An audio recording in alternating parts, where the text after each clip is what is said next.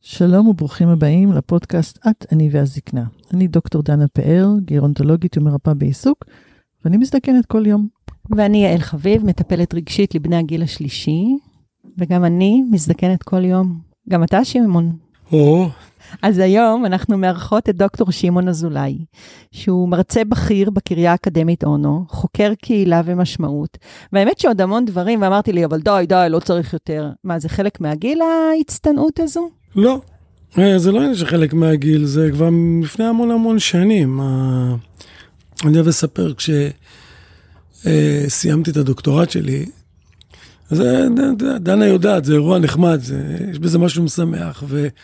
וסיפרתי ליאור המרפז, פרופסור המרפז, הוא איש חינוך, הוא, אנחנו מיודדים.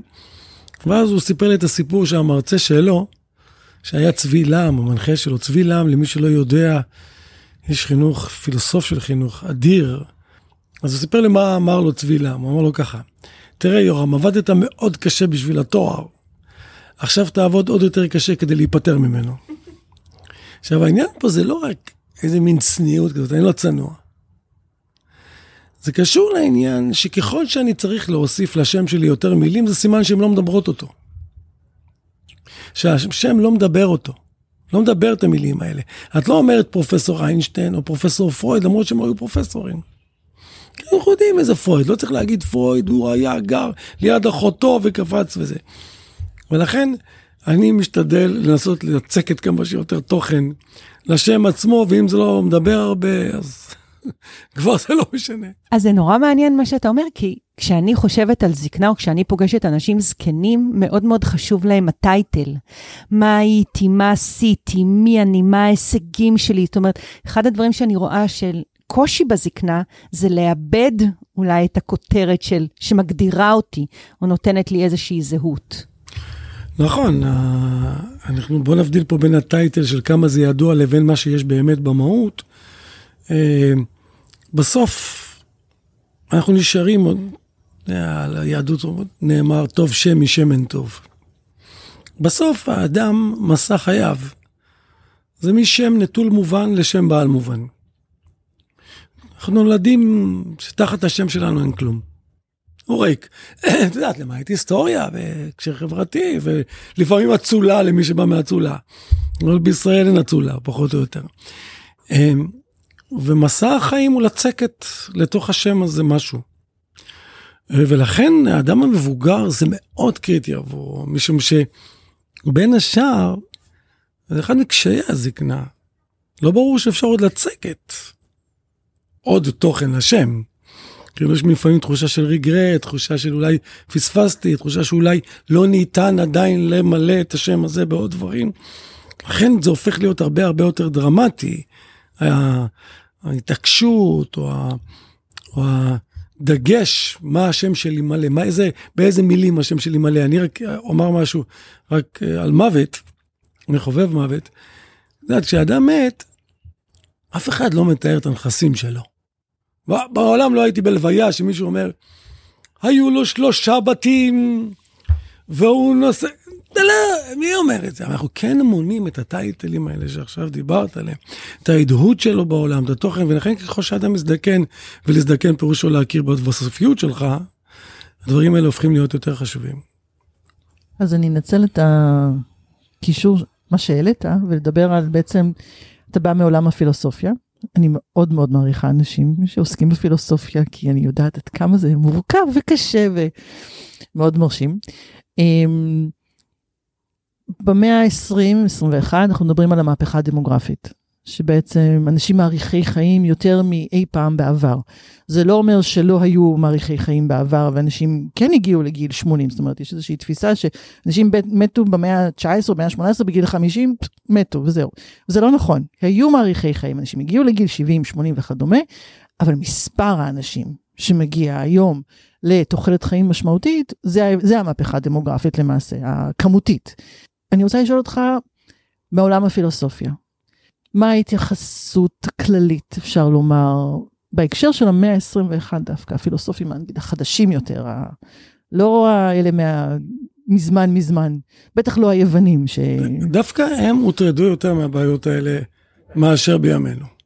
צריך להגיד משהו, המילה פילוסופיה היא מילה גדולה, שמכילה בתוכה הרבה. אבל בוא נאמר ככה, עד המאה ה-20, give or take, עזבו את ה... במשחות מכחול גדולות, הפילוסופיה החל מימי הביניים המוקדמים, הפסיקה להתעניין בשאלות האדם. היא כמעט לא התעסקה בזה. היוונים התעסקו בזה הרבה מאוד.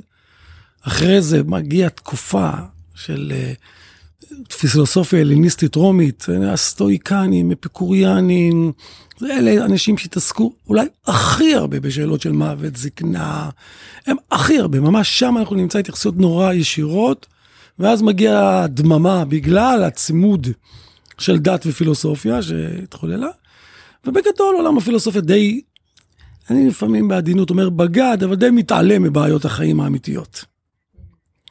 במאה ה-20 זה טיפה משתנה עם האקזיסטנציאליזם והתפיסות מן הסוג הזה, טיפה אנשים יותר מבינים שאלות של אבסורד, שאלות של עולם מנוכר והחילון והמודרנה, השאלות האלה מתחילות לעלות. ונדמה לי שעכשיו הן מתחילות לעלות הרבה יותר חזק, לא מספיק עדיין. אם את תלכי לעולם הפילוסופיה ותחפשי היום התעסקות בשאלות החיים פר מה שהאדם מבחוץ מצפה שתתעסק איתו. את תראי שכמעט אין. זה מוזר, את, את הולכת לכנס ואת רואה 90 אחוז, 98 אחוז מהשאלות זה הקמת הכולל מתחת לשפם של ויטגינשטיין והשאלה האפיסטמולוגית של הדימוי של התמונה והסימלינג של הסמבלינג, ש... מילים, אני אישית לא מתחבר לזה בשום צורה.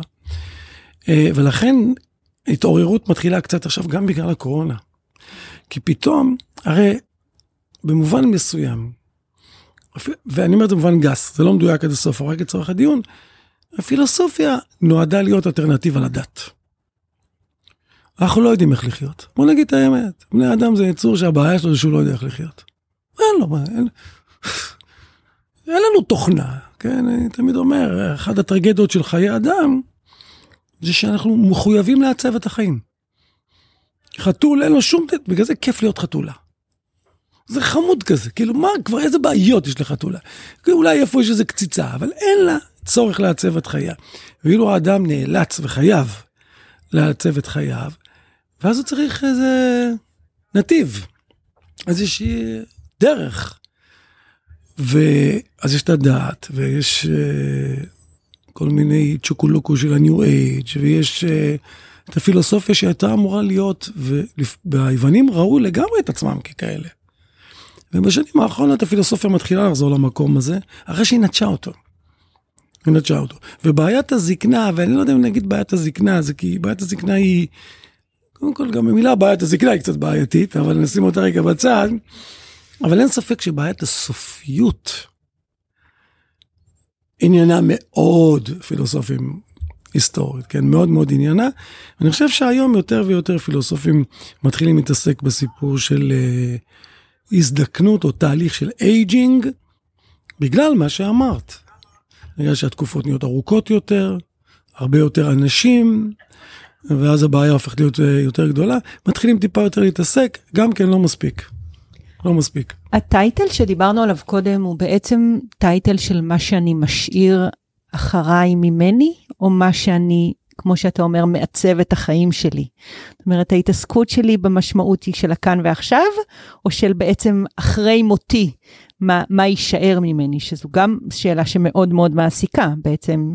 תראי, אצלי זה, זה די חופף, אבל זה לא חופף באמת. זאת אומרת, בשבילי, תפיסת המשמעות שלי, שזה מבחינתי הדבר המעניין, המרכזי, תכף נדבר אולי טיפה יותר רחב ונחבר את זה לעוד כמה מומנטים שקשורים לשאלה של הזדקנות. אה, בשבילי משמעות במובן, היא דבר מאוד נוקשה. משמעות זה רק החותם שלך בעולם שאיננו בתחום החוויות שלך, או שלך. לכן, זה גם בחייך מחוץ לגבולות התודעה והזמן, וגם במותך, אין הבדל.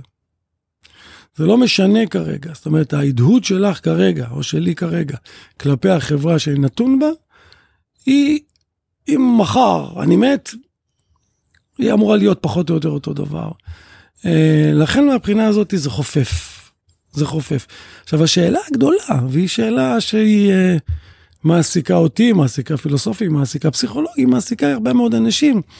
אמרתי שצריך לעצב את החיים. כן, אה, טוב, נו, ועכשיו איך? גם למה? לא, למה זה ברור? כי אם למה לא... זה ברור? אני אגיד לך למה. למה זה בדיוק כמו לשאול למה ספינה צריכה לנווט. כן, למה? כי אחרת אני הופך את עצמי לחלוטין לקורבן של הנסיבות, באופן טוטאלי. כן? עכשיו, אפשר להגיד לעצמנו דבר כזה, מין תפיסה פטליסטית, אבל זה לא עובד, כי צריך לקבל החלטות אפילו קטנות. כן, שאלתי אתכם קודם, קפה, לא קפה. את לא יכולה להגיד לי, I don't care about anything, זה לא, אין דבר כזה, זה רק, רק בדיכאון you don't care about anything, כן? זה מצב שהוא לא הגיוני. לכן, הלמה נובע מזה שאין ברירה, זו ברירה כפויה.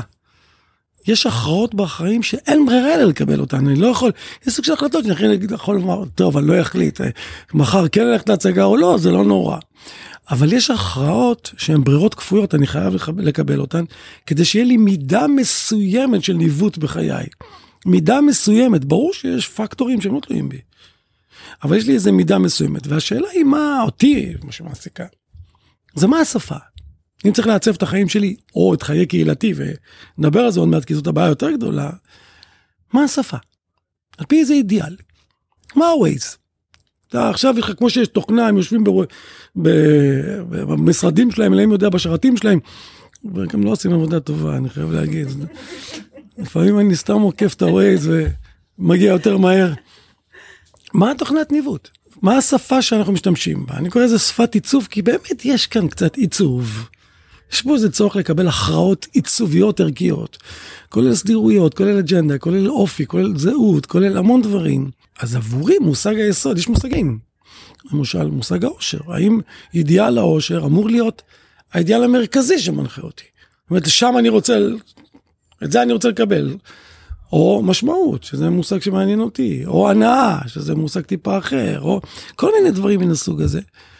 ולשיטתי, מה שאני מנסה לפתח או לחשוב עליו, זה שמושג המשמעות אמור להיות המושג המוביל אה, בחיים בכלל. אני חושב שיש לזה השלכות אדירות. ופה אני אפתח סוגריים ואומר, אני לא מומחה, אני לא גרנטולוג, לא מומחה לזקנה. זאת אומרת, אני יודע, אני חושב להגיד משהו כללי על האדם, אבל אני חושב ש, שכל מה שאני אומר מאוד מאוד רלוונטי לזקנה. זאת אומרת, כי שם בהרבה מאוד מובנים, חוסר עיצוב נכון של קהילה ושל חיים, אנחנו משלמים את המחיר הכי גבוה באזור הזה, מהרבה מאוד סיבות. אה, ולכן אה, אני חושב שמה שאני רוצה להציע, וכמה שיספיק לנו הזמן, אני אנסה להגיד למה הכוונה, זה לבנות את החיים או לעצב את החיים שלנו, קודם כל כפרטים, על פי שפת המשמעות ועל פי הלוגיקה או אידיאל של משמעות. והדבר הבא והוא, אני חושב, הבעיה היותר גדולה, זה שזה לא מספיק לעצב את החיים שלי. זה לעצב את חיי הקהילה על פי השפה הזאת. כי אני חושב שהמחיר שהיום קשישים, קשישות, זקנים, זקנות משלמים, זה לא רק בגלל טעויות שלהם או אי טעויות שלהם, אלא בגלל כשל עמוק של עיצוב קהילתי חברתי, שגורם להם לספוג משהו שאנשים צעירים עוד יכולים איכשהו להתמודד איתו, האדם מבוגר לא מסוגל להתמודד איתו, או בחלקו לא מסוגל להתמודד איתו, בוא נגיד את זה ככה. אני רוצה להגיד שממפגשים שלי עם אנשים מבוגרים, זקנים, יש איזשהו עולם ערכים שהוא קצת שונה מעולמות הערכים של החבר'ה הצעירים. זאת אומרת, אם בחור צעיר או בחורה צעירה הולכים היום לעצב את החיים שלהם למגמת עושר, היום בן אדם מבוגר רוצה אולי לחוות, פחות להיות אקטיבי בעיצוב, אלא יותר לחוות חוויה של משמעות. אז מאוד יכול להיות, ואני שואלת את זה ככה בקול רם, אולי בעצם זה גם תלוי גיל וניסיון חיים ואיזושהי חוכמה שאתה מקבל בשנים. אני לא בטוח. אני לא חושב שזה תלוי גיל, אפיקורוס אומר באיזשהו מקום, הוא מדבר על אושר, אין גיל לאושר. זאת אומרת, זה לא שגיל 80 יותר טוב מגיל 12 וכן הלאה. יש דברים שכן הגיל משנה, וזה אגב הדברים היותר מבאסים, זאת אומרת, זה החלק היותר מבאס לדבר עליו, הוא פחות אופטימי. אבל אני לא חושב שזה עניין של גיל, אני חושב שזה עניין של תודעת יסוד. אני מאמין בתודעת יסוד. יש לאנשים בכלל בחיים איזה סוג של תודעת יסוד שמאפיינת את איך שהם חיים ואיך שהם שופטים את העולם.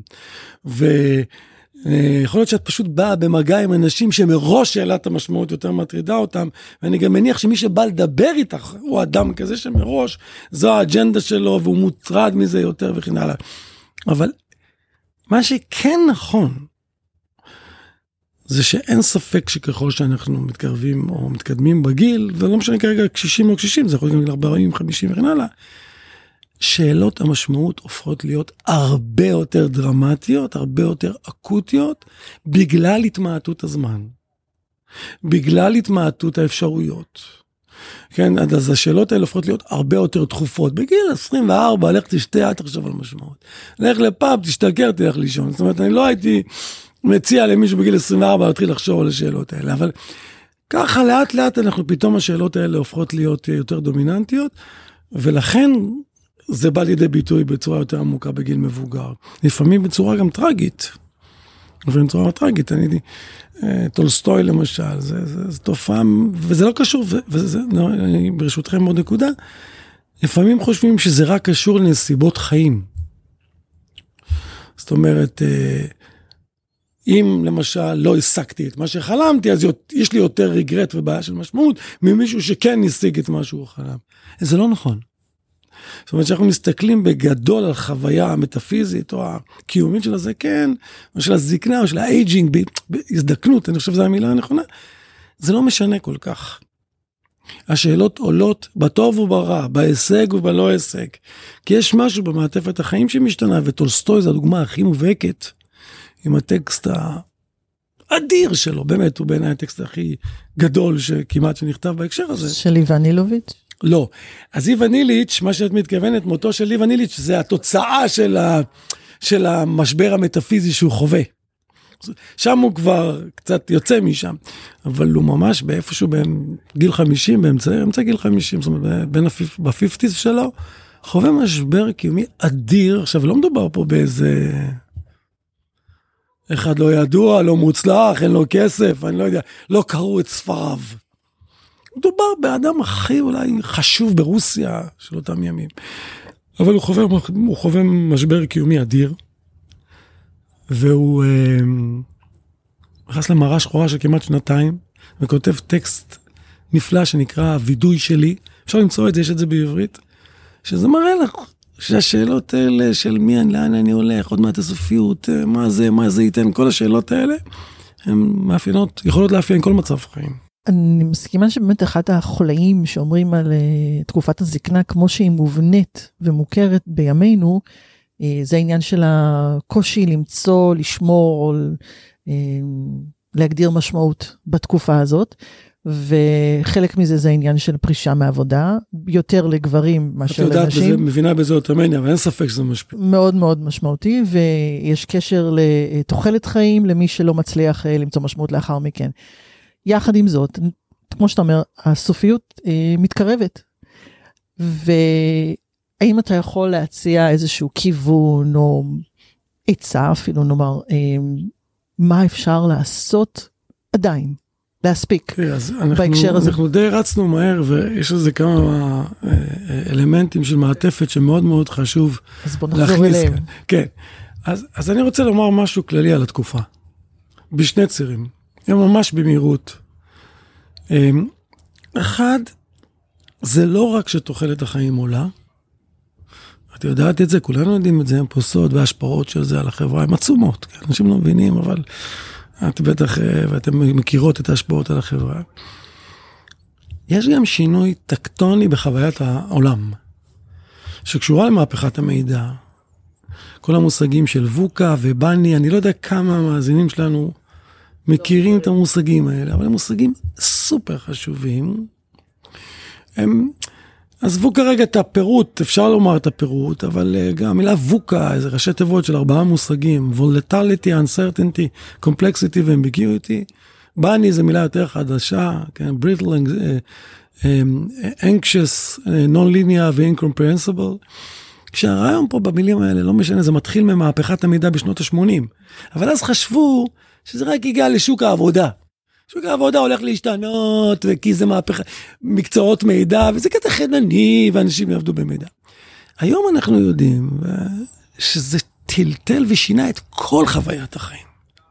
היא הפכה להיות כאוטית, לא יציבה, היא לא תהיה גם יציבה, אין לה סיכוי. זאת אומרת, זה לא שזה עכשיו, היא תתחיל להיות יציבה, היא רק, חוסר היציבות יגדל, היא נהייתה בלתי מובנת, היא נהייתה שברירית, היא נהייתה חרדתית, הרבה יותר. זאת אומרת, מה שפעם היה חרדה, היום זה כבר לא מוגדר אפילו חרדה, מרוב שזה נורמלי, כן? כן? עכשיו, הדבר הזה הוא לא מישהו יכול להגיד, שמע, תהיה לי טלפון. זה חרטוט, זה חוד, זה נכנס מכל מקום, זה לא ש... עכשיו, כזה שהזקן יש לו טלפון אה, ישן, זה, הוא לא חשוף, הוא חשוף. כל עולמו משתנה. ולכן, קודם כל, יש לנו פה אתגר מאוד רציני בשינוי חוויית החיים והתכונות שאנחנו צריכים בשביל זה. זה קודם כל. וכשאני מדבר על משמעות ושחקן משמעות, המושגים שלי שלצערי ברור שאין לנו זמן לפרט כאן, זו שורה של הגדרות למה אני מתכוון. אני מדבר על תכונות שאתה צריך כדי להתמודד עם זה. שאת צריכה כדי להתמודד עם זה, זה לא... עכשיו, הדבר הדרמטי הוא שפעם חינוך היה עניין של ילדים. מבוגרים, היה קצת חינוך מבוגרים, כזה בקטנה. עברו הגירה, אז היית צריך ללמד אותו איזה משהו, והמבוגר ידע, פחות או יותר, והילד היה סתום. הוא עדיין סתום, אבל לא משנה. היום יש לנו אתגר שהמבוגר צריך ללמוד. אבל לא צריך ללמוד רק ידע, אלא בכלל אופני הוויה, שזרים לו, כמו שהם זרים לכולנו, והם מפרקים את עולמו. תחשבו למשל על וולטליטי, כן, על המושג של חוסר יציבות. זה דבר דרמטי. אנחנו מתפרקים בעולם של חוסר יציבות, במיוחד אנשים מבוגרים זקוקים ליציבות. כן? אז זה ציר אחד שהוא משנה לחלוטין את החוויה שלנו ומצריך אותנו כחברה להיערך אחרת לחלוטין לדבר הזה. זה לא... של מי האחריות? או, עכשיו זה מביא אותנו לדבר השני. אז זה ציר אחד של מה שאני חושב שקורה היום, אני חושב, כולם יודעים את זה, הם פה סוד. אני חושב שפשוט לא מספיק מודעים להשפעות הקיומיות של זה. אנחנו יודעים בחינוך קצת וזה, אבל קיומית אנחנו לא מבינים שזה לפתחנו כולנו. מי שלא, אני כל פעם נדהם כמה אני חווה את זה על עצמי. הכל, כל שנייה יש לך הרגשה שיכול לקרות. זה לא כזה שכמו, אתה פעם קיץ היה קיץ, אתה אומר לא קורה כלום, כן? זה, זה נגמר הדבר הזה. זה ציר אחד. הציר השני זה כבר אנליזה שלי, שהיא קשורה, אני חושב, להבנה של מה קרה כאן מאז המודרנה. בערך מאז המודרנה. 200 שנה, 250 שנה. שמי שמשלם את המחיר הכי גבוה זה הקשישים. הכי גבוה ביפר. קשישים, זקנים, זקנות, איזה מילה אתם אוהבים יותר? זקנים, אני גם, אני גם אוהב אגב יותר, פשוט יש אנשים שמתקנים אותך. אני חושב שיש לנו שלושה משברים גדולים. משבר מנהיגות, משבר בדידות ומשבר משמעות. הם מאוד קשורים זה מזה. מאוד. אבל הם מפרקים את החיים של הרבה מאוד אנשים בלי יכולת שיקום. המשבר מנהיגות בשלושה משפטים זה חוסר ההבנה שאין ברירה אלא, אין, החברה האנושית לא יכולה בלי מנהיגות. אני לא מדבר רק פוליטית. הורה בביתו, אה, אה, מורה בכיתתו, מנהל וכולי וכולי. אתם יודעים, זה דבר מטאפיזי. אין קהילה, לא יכולה להיות קהילה בלי מנהיגות. אין דבר כזה. אתה לא יכול לבוא לקשיש ולהגיד לו, תשמע, תעשה פעולות מיוזמתך. זה להכניס אותו למקום שאין סיכוי שהוא יעשה, הוא לא יעשה. הוא זקוק למנהיגות קהילתית. זקוק, זקוקה, כולנו זקוקים, זה לא רק הוא. ויש לנו פה משבר גדול של פירוק הדרגתי של להגיד בעצם, מי אתה שתגיד לי? עכשיו, מי אתה שתגיד לי בגיל 18 הוא חינני? אבל בגיל 40 זה הופך להיות בעיה קיומית ובגיל 60 זה בעיה אקוטית. לכן הפירוק הזה הוא הוביל אותנו למשבר שאנשים לא יודעים בכלל מה זה מנהיגות, לא יודעים איך להיות מנהיגים, אין להם תודעת מנהיגות, ותודעת מנהיגות פירושה תודעת אחריות. זה לא סתם משהו. מי אחראי לקשיש, לזקן, מי? אתה לא יכול להגיד לו you're on your own, אין דבר כזה לשיטתי, אדם לבד הוא כלום. הוא כלום. המשבר השמיני הוא משבר בדידות, כן, והוא, אה, אני חושב שפה, אתם מכירות את המספרים יותר טוב ממני, אה, שהוא מאפיין לא רק זקנים, הוא מאפיין בני נוער, זה לא איזה דבר קטן. ויש לו המון אספקטים, אבל הסיבת יסוד שהובילה אליו. זו תפיסת עולם שאומרת שאתה לא צריך אף אחד. קחו זכויות. אני הולך להגיד משפט שהרבה מהמאזינים יפלו פה. אשם בזה כל הלוגיקה של חירות, פרטיות, אינדיבידואליות. את לא צריכה אף אחד, קחו זכויות, תנהלו את החיים שלכם, עולם יהיה נפלא. זה כמובן קשקוש מוחלט, חרטוט. הדבר הזה הוביל לפירוק הקהילות, פירוק מוחלט. אנחנו פירקנו את כל הקהילות. ואז אנחנו שואלים, רגע, עכשיו שפירקנו את הקהילות, מה אני עושה עם הקשיש, עם הזקן הבודד? אבל אתה לא, זה שתביא אותו פעם בשבוע לאיזה מרכז יום, אתה חושב שזה ישנה משהו מהותי? שום דבר. וזה יצר עולם מאוד מאוד מאוד בעייתי. אבל אני חושבת שאולי גם אחת הבעיות זה אם אני מסתכלת ככה על מעגלים יותר קרובים, אז גם בבית שלו הוא כבר לא משמעותי. בדיוק. בחוויה שלו הוא כבר נטל. את יודעת למה? הוא לא אשם. אה, אה, גם הבית לא אשם, זה תרבות שלמה. אני תמיד נותן, כשאני מספר על זה, ומדבר על זה, אני נותן את הדוגמה שאתה בא לקנות בית. המשכתי עם אשתי לקנות. יש את המודלים האלה שמראים לך, אתה מכירה את הזה, ואני חושב, אני יודע מה הולך להיות התשובה של התוון, איך קוראים לו, הוא שום, סוכן, לא יודע. הוא אומר, אתה רואה, זה הבניינים, ופה הגן ילדים, ופה הפארק, אני יודע מה, והשטויות שלו, ואז אני שואל אותו, תגיד, איפה יוצא בסטרוקטורה שלך מועדון קשישים? הוא עושה לי, מה? הוא אומר לו, המועדון קשישים. אז כמובן ידעתי שהוא לא, אין לו תשובה. כי הלוגיקה שם זה, אדוני, אני לא רוצה פה את סבתא שלך ואת אמא שלך, לא רוצה. את זה תשאיר במקום אחר. עכשיו, מה זה אומר? זה אומר פרק. זה אומר, זה לא הגיוני שאתה בכלל תחיה איתם. הרעיון הוא להגיד לך, תזרוק אותם. אז סליחה, אני לא אומר, חושב שאנשים עושים את זה בכוונה, כן, אני לא, שלא יישמע שאני בא להאשים. זה סטרוקטורה חברתית שאומרת, תזרוק אותו. אין מקום לקהילתיות הזאת. אתה רוצה אולי בשישי, מישהו יביא את סבתא. זאת אומרת, אין איזה מרקם שחושב שהיחסים עם האדם המבוגר, זה חלק טבעי ביום יום. כי זה לא, זה משהו שהוא חלק מהדינמיקה הקהילתית, כמו שאגב היה פעם. אני במובן הזה מאוד שמרן. כן, ואז לא יכול לתקן בזה שפעם בשבוע ניפגש, זה לא יעזור לך. התיקון יהיה על ידי בניית קהילות. על ידי שיקום הדבר הזה שקוראים לו קהילה. והיחסים הקהילתיים והמרקם הקהילתי והתלות הקהילתית על כל רבדיה. לטוב ולרע.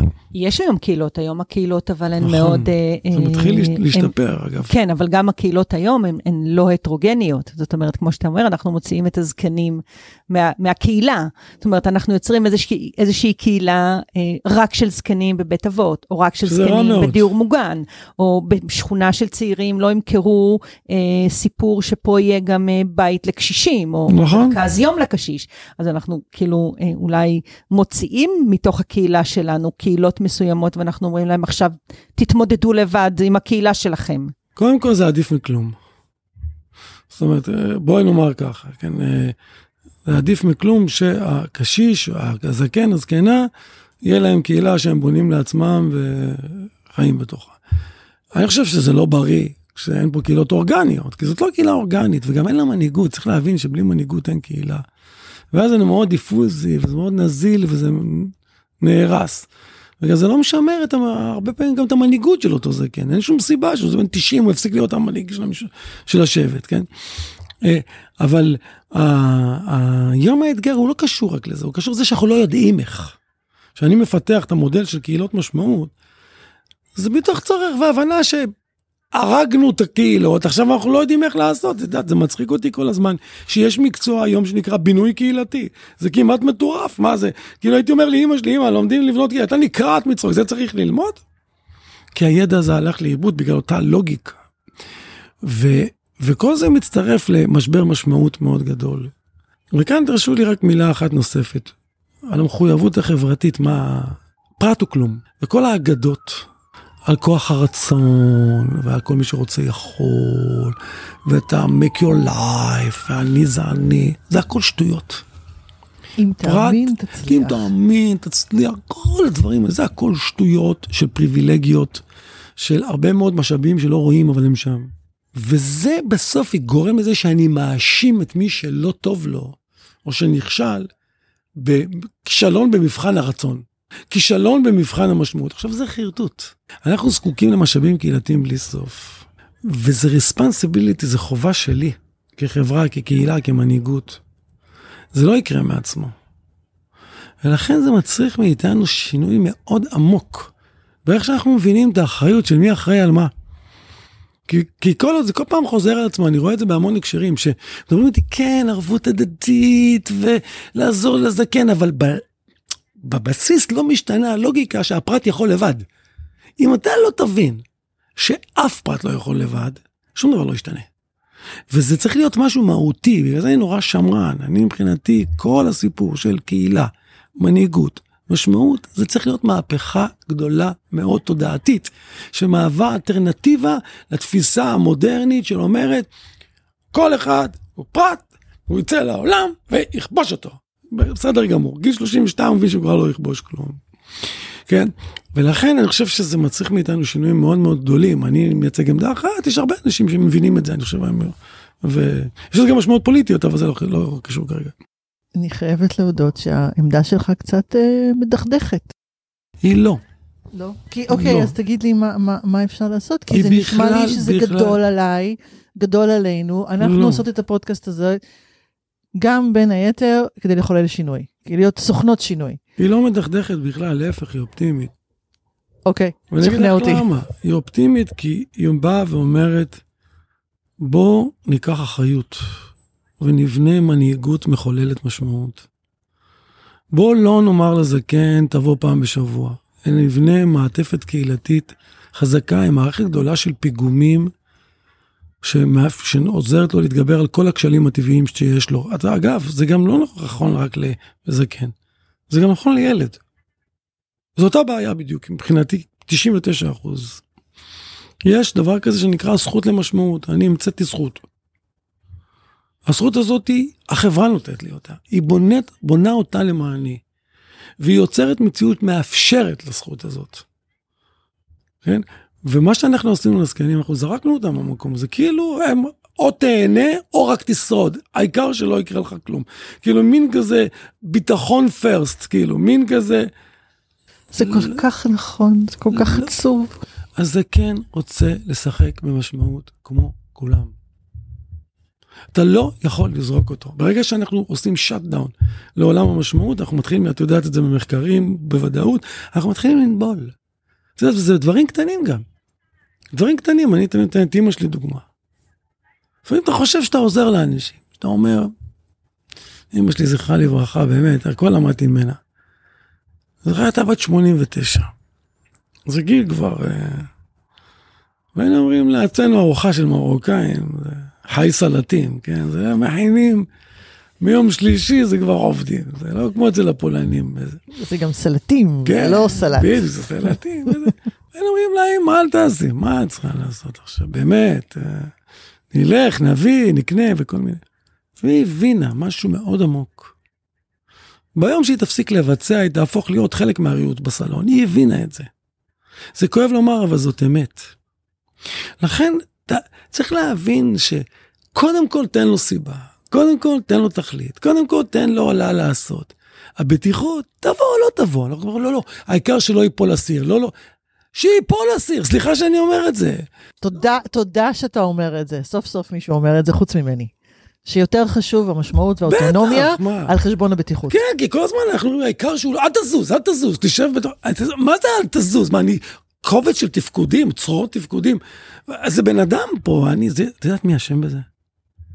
אשם בזה קצת ההשפעה של רבנו מסלו, עם המדרג המטופש שלו והאידיוטי שלו. כאילו בני אדם, זה איזה מין צרורות תפקודים שמחכה להם איזה פרס בסוף למעלה, זה לא עובד ככה. ולכן זה מצריך, עכשיו, למה אני אופטימי? כי אני רואה שינוי. את יודעת, אני מאז הקורונה רואה שינוי. מה השינוי שאתה רואה? רואה יותר תודעה קהילתית, יותר הבנה כמה אנחנו תלויים אחד בשני, כמה אנחנו זקוקים אחד לשני, כמה הצורך הזאת, אתה רואה פתאום אנשים עושים משפחות יותר גדולות, עוברים לגור יותר ליד משפחות, מכירים בהבנה, כי תראי, מה שקרה לנו בקורונה זה הייתה טרגדיה. אנשים פתאום קלטו שבלי קהילה או כלום, הבן אדם הלך לסופר שש פעמים ביום לחוות קהילה. פתאום הם הבינו, ו- ואני מתחיל לראות שינוי, אני חייב לומר, במקומות שאני מסתכל, אנחנו רואים את זה גם ברמה ממשלתית. התקציבים שהיום משקיעים בסיפור של בדידות, התקציבים שהיום לגיל השלישי, אבל זה לא יבוא, גם אם ייקח טון הכסף, בלי שינוי תודעתי, בהבנה שאנחנו חוזרים לעולם של קהילות. חוזרים לעולם של קהילות. בלי השינוי הזה, אז אני אהיה פסימי. אבל אני חושב שזה מתחיל להשתנות. אני רואה את זה, מקווה שזה... איך האידיאל של ההזדקנות שלך, לאור מה שאנחנו מדברים? איך תראה ההזדקנות, 89 שלך? שלי? וואו, וואו, אלינה.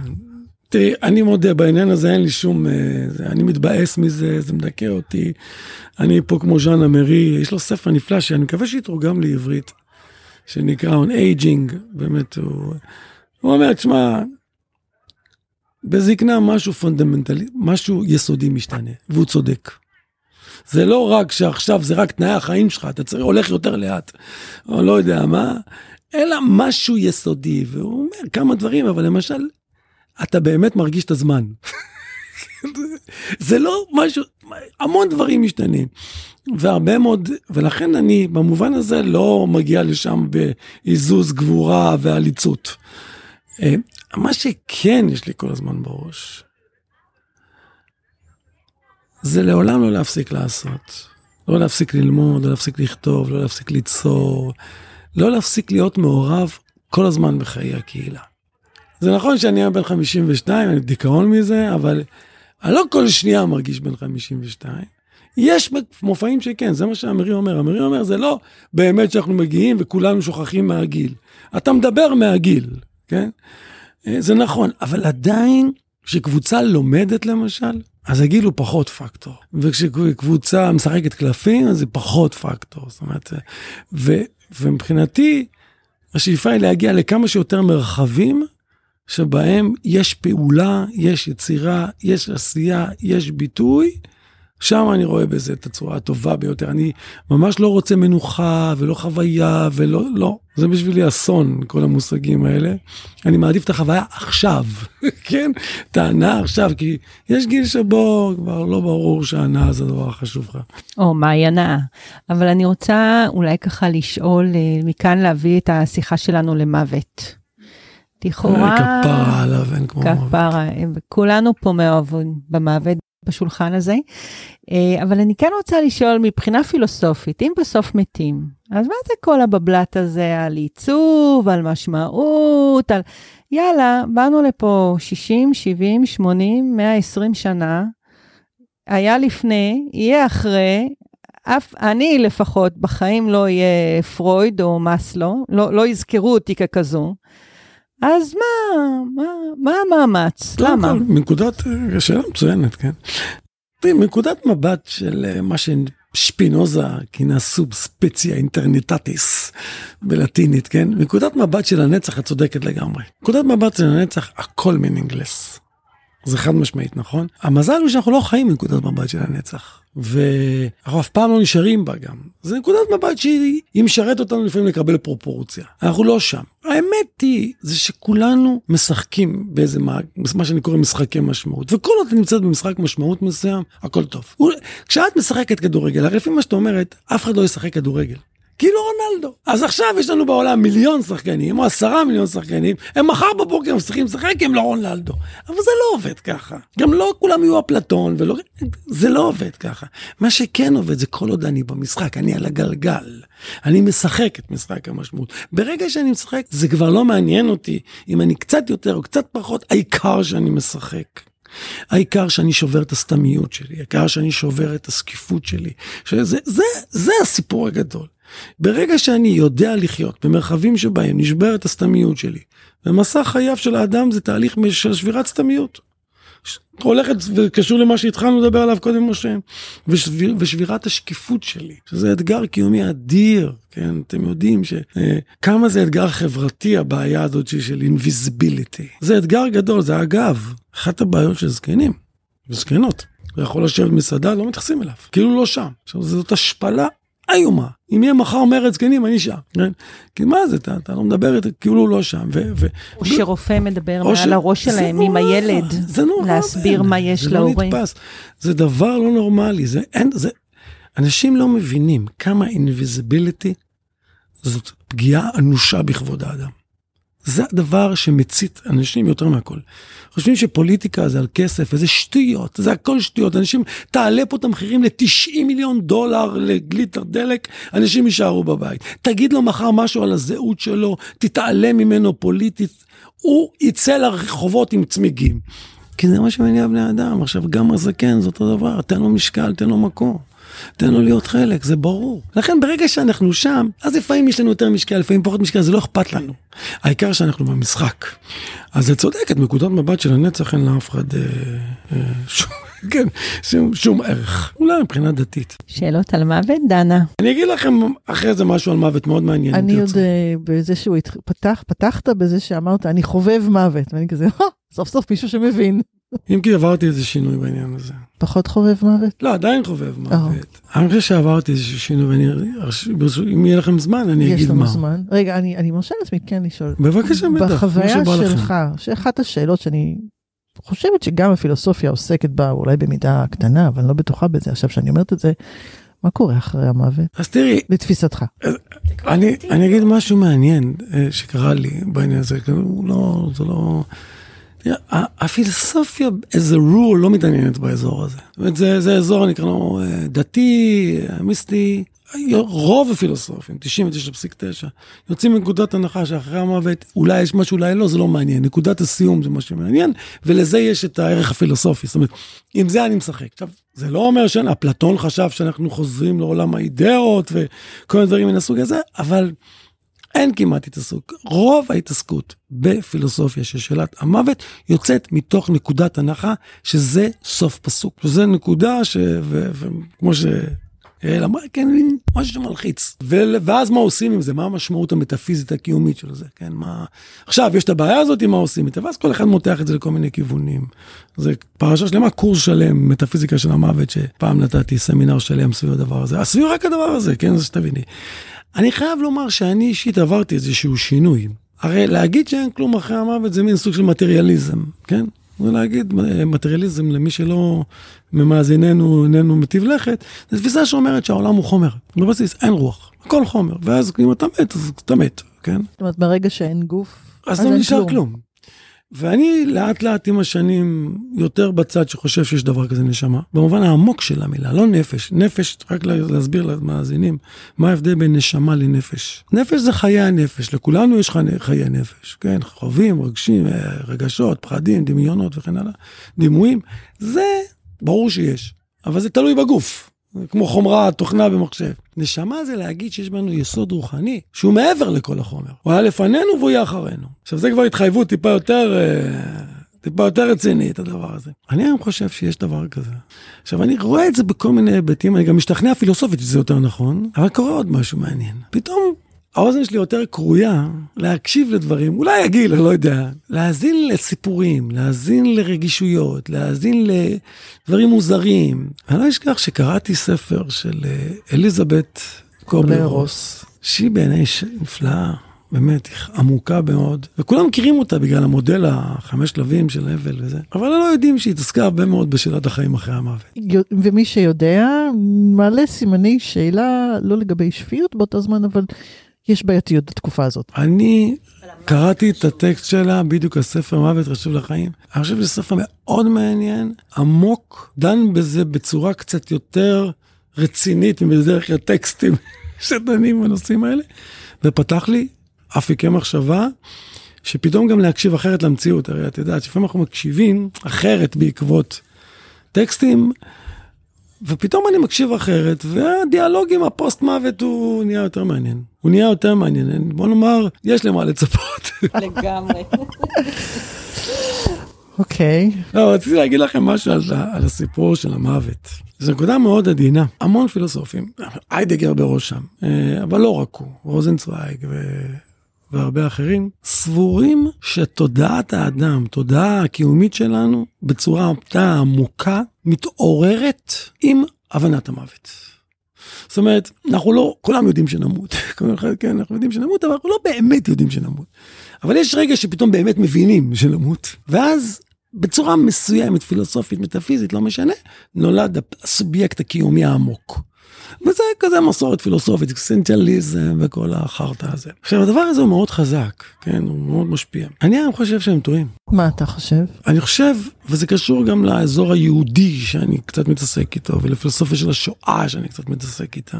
אני חושב שהמוות זה לא הסיפור. מה הסיפור? אני חושב שהתודעה הקיומית העמוקה באמת מתחוללת בהולדה. זאת אומרת, אני חושב שאנחנו באמת, התודעה הקיומית החזקה מתחילה להתחולל כשאתה מוליד. משהו בהבנת המציאות ושבירת הסובייקט מתחיל שם.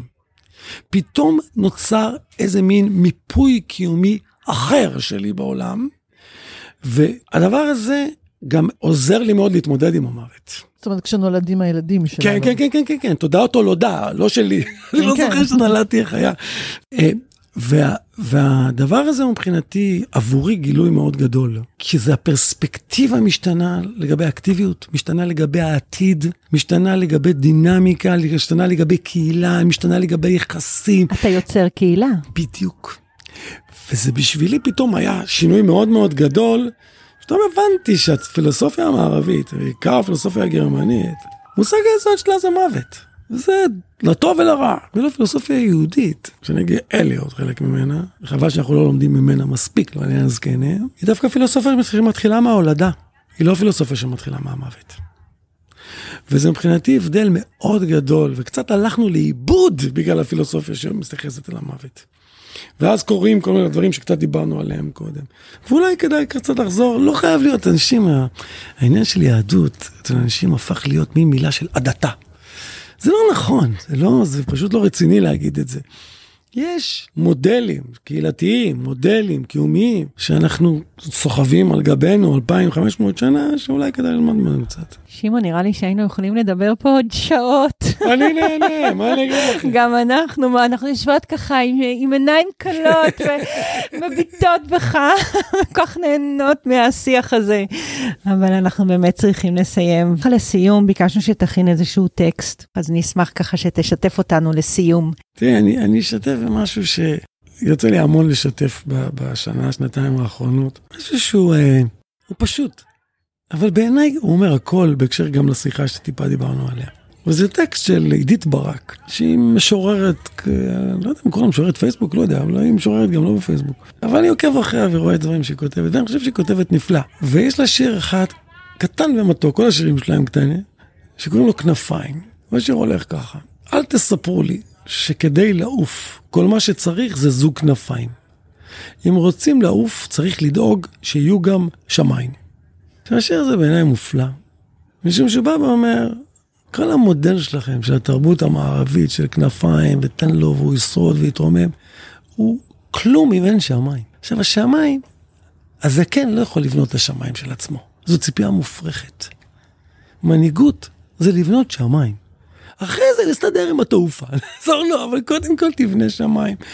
ואני כל הזמן אומר את זה גם על חינוך. קודם כל תבנה שמיים.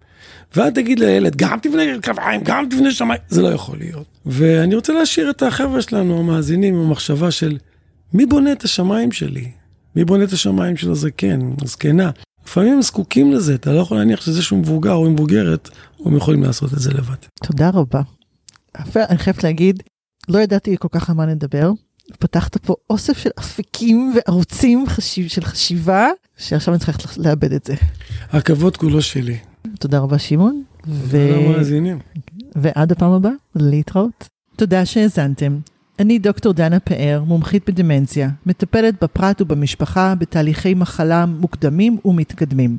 בעלת קליניקה פרטית לליווי וייעוץ בתחום הדמנציה. מפתחת גישת טיפול מותאמת ואישית למתמודד ובני משפחתו. תזכרו, זה שיש דמנציה לא אומר שאין מה לעשות. תדברו איתי ונחשוב ביחד איך להיטיב את איכות החיים שלכם ושל יקירכם. אני יעל חביב, יועצת זוגית ומשפחתית לבני 60 פלוס. אשמח לפגוש אתכם למפגשים אחד על אחד או בהרצאה או בקבוצה על מגוון נושאים כמו סבאות וסבתאות, יחסים זוגיים בגיל המבוגר, קשרים בין-דוריים ובאופן כללי על איך לחיות בטוב בקשרים וביחסים גם בגיל המבוגר. Thank you.